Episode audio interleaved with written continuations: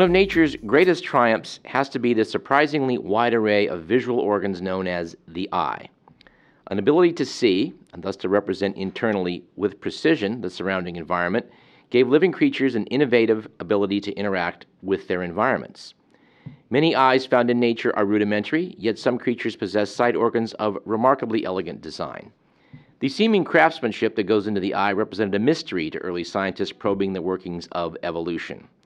Charles Darwin pondered this very issue in The Origin of Species, confessing that on first inspection the eye's complexity made its development by natural selection seem, to quote Darwin, absurd in the highest possible degree. Yet Darwin suspected that it might be possible to determine how the evolution of eyes took place if one probed how variation in anatomy changed over time. 150 years later, we have learned a great deal about this marvel of evolution.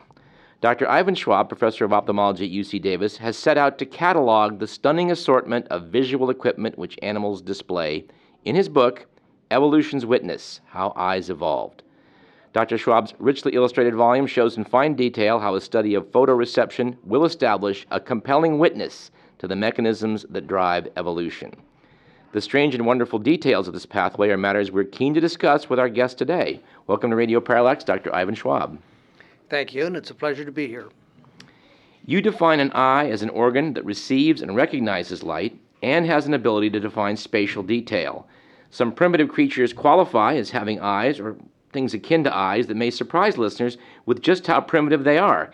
Can we start by you telling us about some of these animals or, or quasi animals to, to, I guess, invent a word, but the concept's there? well, actually, um, these animals are not primitive. They might be considered basal, but they fit very well into their own niche. In fact, they fit so well into their own niche that the eye, although it may be less complex than ours, for them it works perfectly well, and many of them have lived as a species considerably longer than humans. Uh, I don't imagine people would guess that there are 12 different types of eyes out there, each with different capabilities. Um, I, I, certainly didn't know that. Uh, can you kind of outline the, these a bit? I think some people will be quite familiar with, and others not at all. There may be 12 that we know about, and there may be more yet to find, especially in the smaller creatures, uh, creatures in the in the ocean that may be one or two or three or a handful of cells. But let's talk about some of these eyes. The eye we're most familiar with, of course, is our own, and it's called a camera style eye. The reason it's called a camera eye is that it resembles, to some degree, a camera.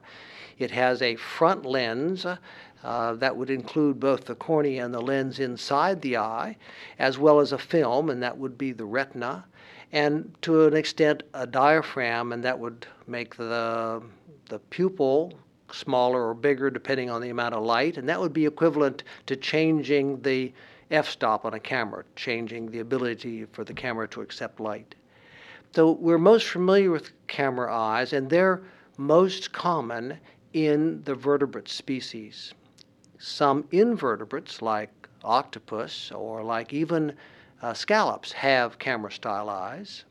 Uh, but the invertebrates have a vast array, and this is where the most exciting and unusual forms of eyes exist. For example, compound eyes.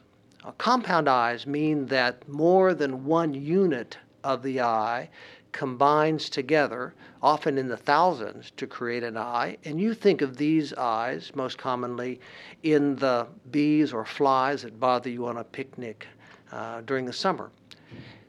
These eyes have many units, and those units are called ommatidia or singular ommatidium.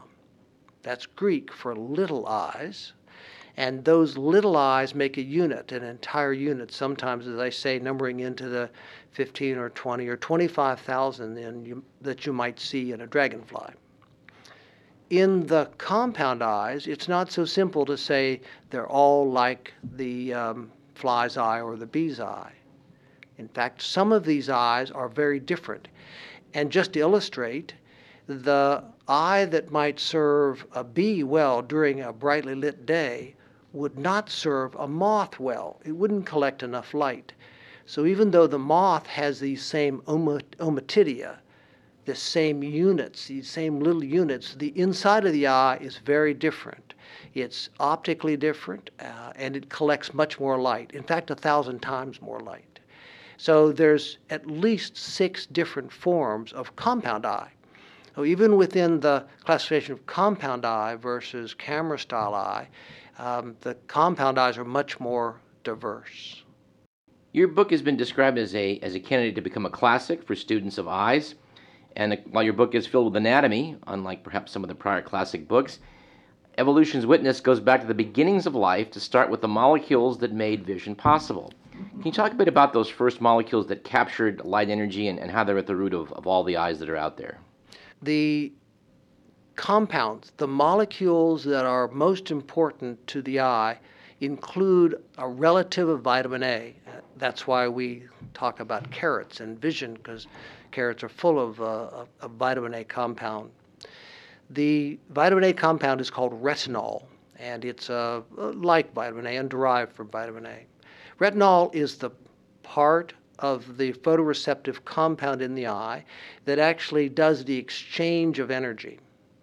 The first cell probably acquired retinol from the prebiotic soup, that material that consisted of amino acids, of proteins that would eventually uh, form a cell. Vitamin A or this retinol was probably somewhere in the mix. Once the cell acquired retinol, it actually was a energy source. We call it a proton pump. What that means is it's a source of energy for those individual cells. So it didn't start out to be an eye. It started out to help the cell with energy.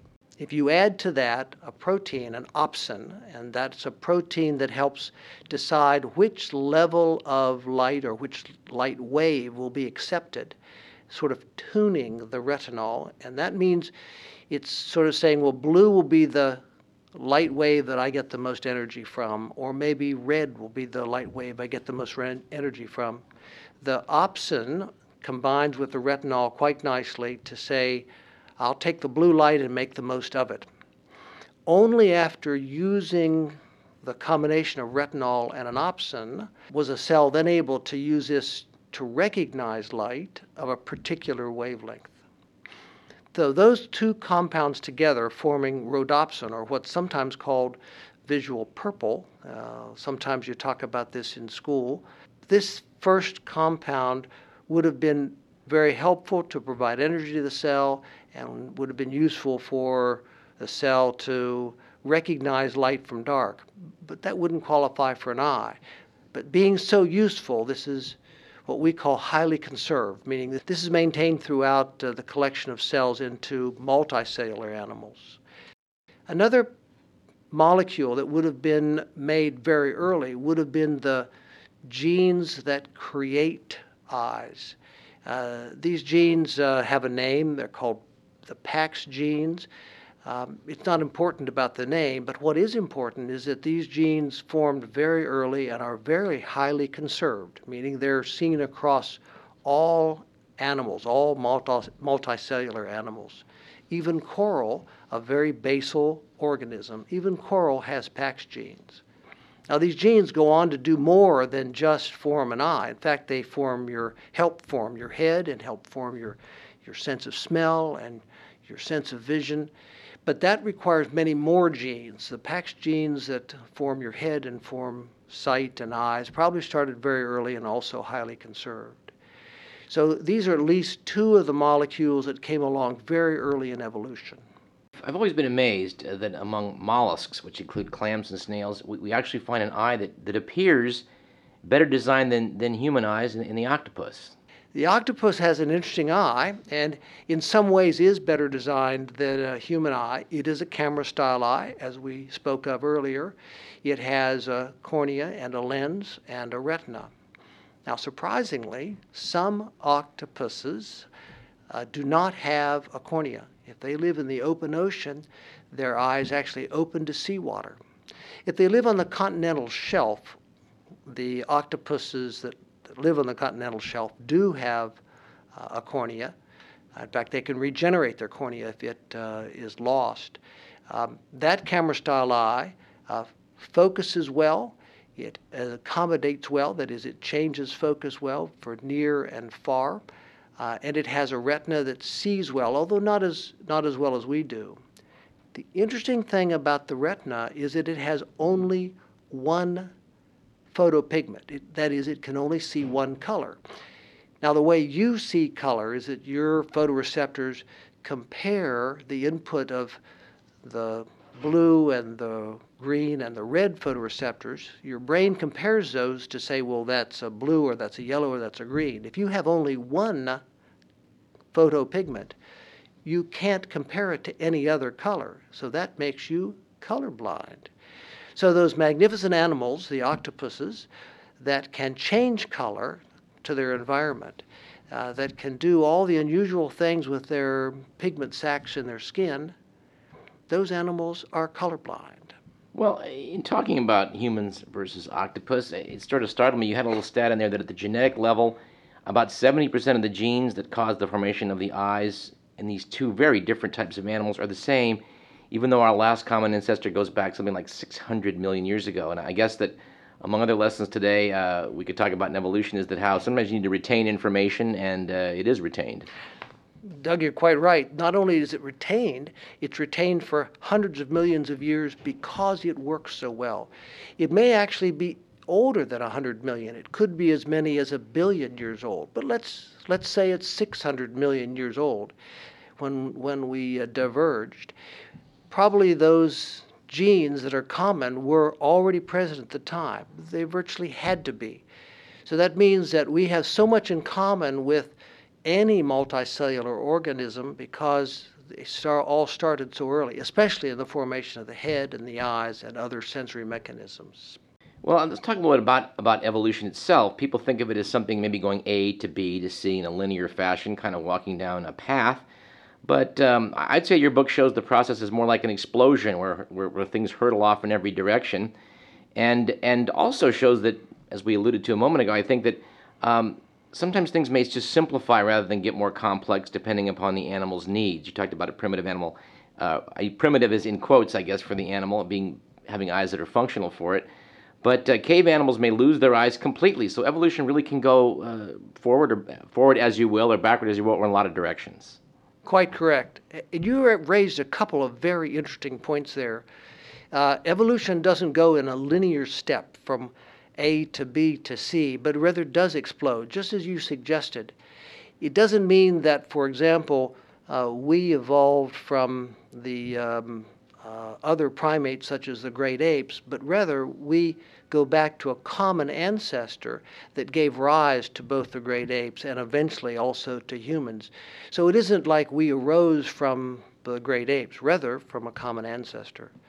The second point you raised, you made the point that animals can lose their eyes or actually uh, appear to lose parts of their eyes.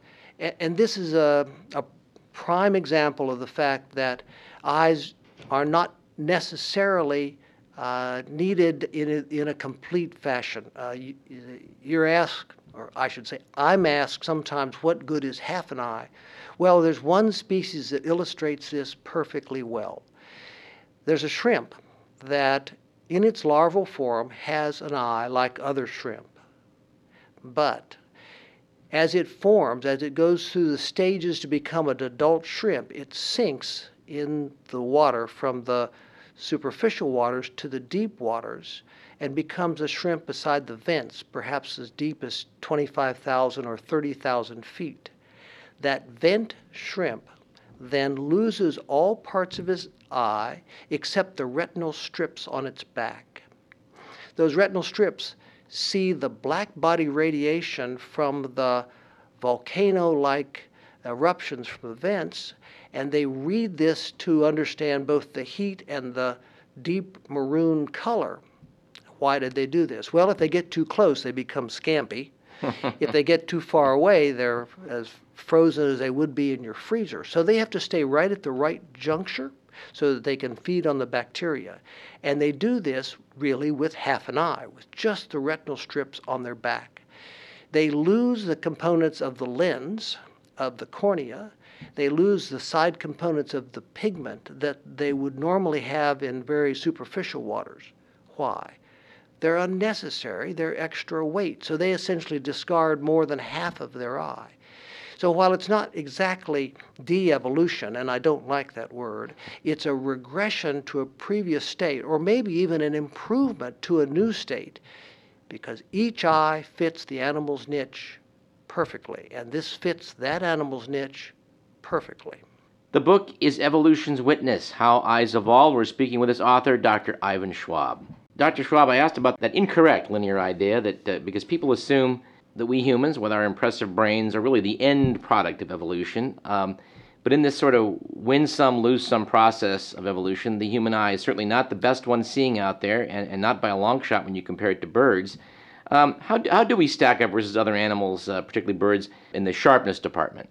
Doug, the, the birds that uh, we know of that we think of, uh, such as the eagle and the swallows and some other predatory birds, actually have better vision than we do, even far better vision than we do. The potential for vision in birds is so good that it's almost beyond our imagination. Let me give you a few examples. Birds can see movement three times better than we can, to the point that they can see the sun move across the horizon or the moon move across the horizon. Astonishing. That, that is astonishing. The second part of the uh, amazing movement they can see, while they can see that kind of movement, they also can see what we call flicker fusion. They can see movement of objects that are rapid uh, better than we can. And the best example I can give you here is if you watch uh, a young child on a bicycle and the bicycle wheel has a playing card in its spokes. As you watch, that card will appear to turn forward as the child begins to gain speed. As he gains a bit more speed, the card will appear to stand still, and then it'll actually appear to go backwards and then disappear. It'll appear like a white spot as speed picks up. And what's happening here is that you see picture. Your retina is making individual pictures of the image as it moves along. And the brain is putting together as fast as it can. So you see it moving forward as the brain puts together these little snapshots. But as the wheel turns faster, the snapshots are only taken fast enough to see the card at the same place each time the wheel turns. So you see it in the same place. Pretty soon it turns so fast that it begins to look like it's moving backwards, which of course it isn't. Eventually it moves so fast you can't pick it out. Well, birds can pick it out much longer than we can. Here's where it's important to you. If you watch a movie, you watch individual frames, it's frame by frame. There's no real motion in a movie, but you rely on your flicker fusion to put that movie together. However, if you take your parrot to that same movie, your parrot will not watch it as a movie. Your parrot will watch it individual frame by frame as if you would look through a, a book and show them pictures in an album. So they see movement much better than we do and they see it both fast and slow movement much better than we do. But really, we prize vision, acuity, and that's where birds excel once again. Eagles, for example, probably see four to six times better than we do, depending on how you calculate it. Certainly, they see well enough to be able to see a, a rabbit over 200 yards or 200 meters. If you think about the size of a dot 200 meters away, uh, it's astonishing. It's just astonishing they can see a brown rabbit moving in a brown environment over that distance. And yet, if they couldn't, they wouldn't be able to feed. So it fits their niche perfectly. And that doesn't compare to what owls can do because owls don't have necessarily have better acuity than an eagle, but they are able to pick up in the darkness or low light level a small brown cryptically colored uh, animal like a mouse moving through the environment. And then one other neat fact I'll give you about what birds can do. This is so so interesting that you wonder how did this arise and then when you realize that it fits their niche. Hawks, some hawks can see into the ultraviolet. Now what good would that do them? Well, it turns out that when mice pee, their urine gives off ultraviolet. So if a hawk is looking for a mouse and the mouse is aware, the mouse is going to pee to lighten itself so it can move more quickly. Well, it's just leaving a trail pointing directly to it so the hawk can follow it in the undergrowth. Astonishing abilities, and you only have to go outside and watch the birds in action to see them hawk insects or to capture a mouse. Uh, it's thrilling. It's positively thrilling. Uh, Dr. Schwab, your book mentions that we humans sort of barely qualify to have three photoreceptor molecules, whereas primitive animals, again in quotes, like lampreys, may have five, and you mentioned a shrimp that has like 16. Do we, do we have an understanding of why these animals have to discriminate so well among, among colors? Well, Doug, I, I can see you've clearly read my book in detail. uh, the uh, mantis shrimp is the example that you were alluding to with 16 visual pigments. Uh, just to point out, first of all, it's probably 12 visual pigments with a few tricks to make it to 16. So mm-hmm. it depends on how you calculate it. Mm-hmm. But yes, it has 16 different photoreceptors, 16 different visual pigments, if you will. Why, we're not sure. But let me tell you about this animal. First of all, we have three visual pigments, and that gives us this beautiful array of color we see around us sunsets, sunrises, the blue sky, all the stuff we see around us. And yet this animal has 16 visual pigments. Think of the array of colors this animal sees, the hues, and it does see into the ultraviolet and probably a little further into deep red than we do, and fine discrimination of colors we can't begin to imagine. But that's not all that's amazing about this animal. First of all, the animal that uh, has the most pigment, the the, the best one, the peacock mantis shrimp, is about the size of a bratwurst, something you'd get at a River Cats game. Um, and it uh, actually is eaten in some countries. Its eyes are on stalks, and it looks around independently and has a little belt around it that has concentrated ommatidia. Remember, those ommatidia are the individual units that make up the eye that you might see in a fly. This animal also has ommatidia the visual pigments are housed in uh, all of the ommatidia, but especially concentrated in this belt-like area. This is an area of finer vision. This is probably used for courtship, or at least understanding and identifying appropriate females, which are brightly colored. After all, it's called the peacock mantis shrimp. But even that I have to step aside from just being an ophthalmologist here. Even that isn't the most exciting thing about this animal. This animal um, attacks other fish, and it can attack and crack open a mollusk like a clam, and it does so with one of its arms, like a it's a palp, it's a a, a fist really, mm-hmm. and it can use that fist to strike a shell and crack it open, or to stun and kill a fish. Well, what's the force of that that strike. The force is as much as a 22 shell and will crack glass. If you put this into your aquarium, it's capable hmm. of breaking the glass of your aquarium. Well, Dr. Schwab, some animals, like humans or birds, they have round pupils. Others, like cats or geckos, have slit like pupils. Why is that? This has fascinated people, including me, for a long time. The short answer is we don't know all the answers because there's some peculiar pupils out there. But we do understand some of these. Let's talk about a couple of them. Some of the geckos have multiple pupils, and those multiple pupils line up vertically when the pupil is constricted, or should I say, when the pupils are constricted. Those four individual pupils are separated like a vertical line of pinholes. What does it do? Well, it's a principle, and the principle is called the Scheiner's disk principle. Doesn't matter, that's named after the man who first described it. But the principle is this that each one of those pinholes will isolate a ray of light, and the four of them together will come to focus at only one point. You can demonstrate this by taking a piece of paper and putting a pinhole in, a, in that piece of paper and using it to focus off in the distance. You can focus surprisingly well, even without your glasses, if you need glasses. You can focus surprisingly well with just that single pinhole.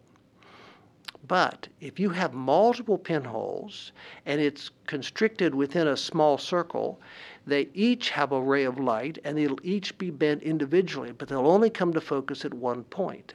So if you have an object opposite the object in the horizon that you're looking at, it will emit rays and they will come through those pinholes and be focused at a single point.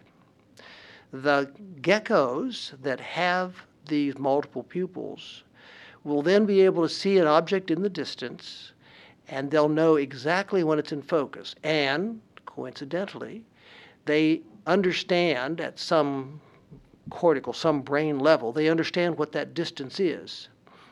Now, if it's within that distance, it's defocused in a specific way, and if it's outside of that focus, it's defocused in a certain way. So it essentially becomes a rangefinder camera. So that lets the gecko know how far away the, let's say it's a frog it's about to eat, it knows how far away that animal is so that it can gauge its attack.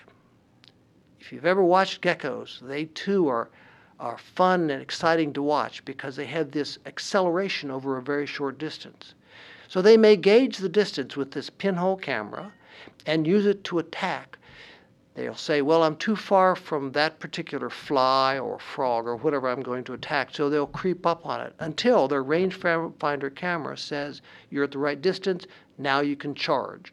And then they'll leap onto the, the animal. At night, if it's in dim light, however, they can dilate their pupil completely to a circle so those pinholes go away. It's, it's, it's an elaborate set of muscles that do it. Dilate their pupil, and then they simply use visual acuity, sharp visual acuity, to tell uh, how far away their prey is. So basically, these pinhole pupils in geckos are used to gauge distance and to decrease light during a, uh, a brighter environment or even daytime. We're going to hold the interview right here and bring you part two, either next week or the week after. We were speaking with and having a good time doing it with Professor Ivan Schwab of UC Davis's Department of Ophthalmology about his book, Evolution's Witness How Eyes Evolved.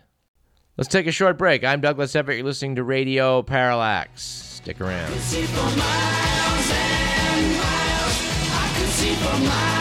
I